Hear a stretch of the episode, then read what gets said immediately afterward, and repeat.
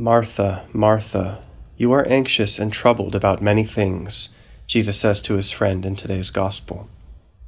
You are anxious and troubled about many things, he says to us.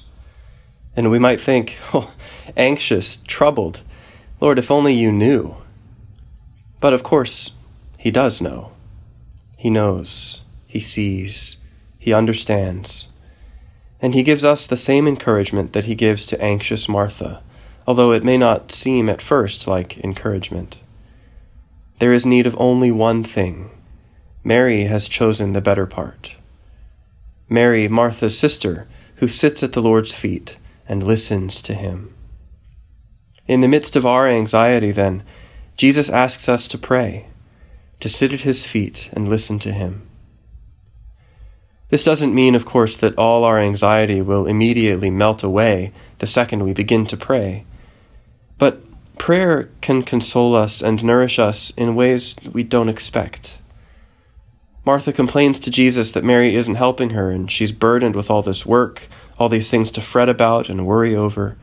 And perhaps Martha felt that it was just more than she could handle by herself. And our prayer is often like that.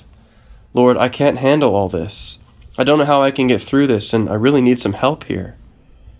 And in response, it might seem like Jesus ignores Martha's complaints. But he doesn't ignore her. No, he goes down deeper, down to the heart of things, and says, Martha, Martha, you are anxious and troubled about many things. He knows Martha's anxiety. He sees, he understands. And he indicates that what Mary is doing, sitting at his feet and listening to him, drawing near to him in attentive silence and reverent love, is the one thing necessary. Before we even know what to ask him, he knows our needs.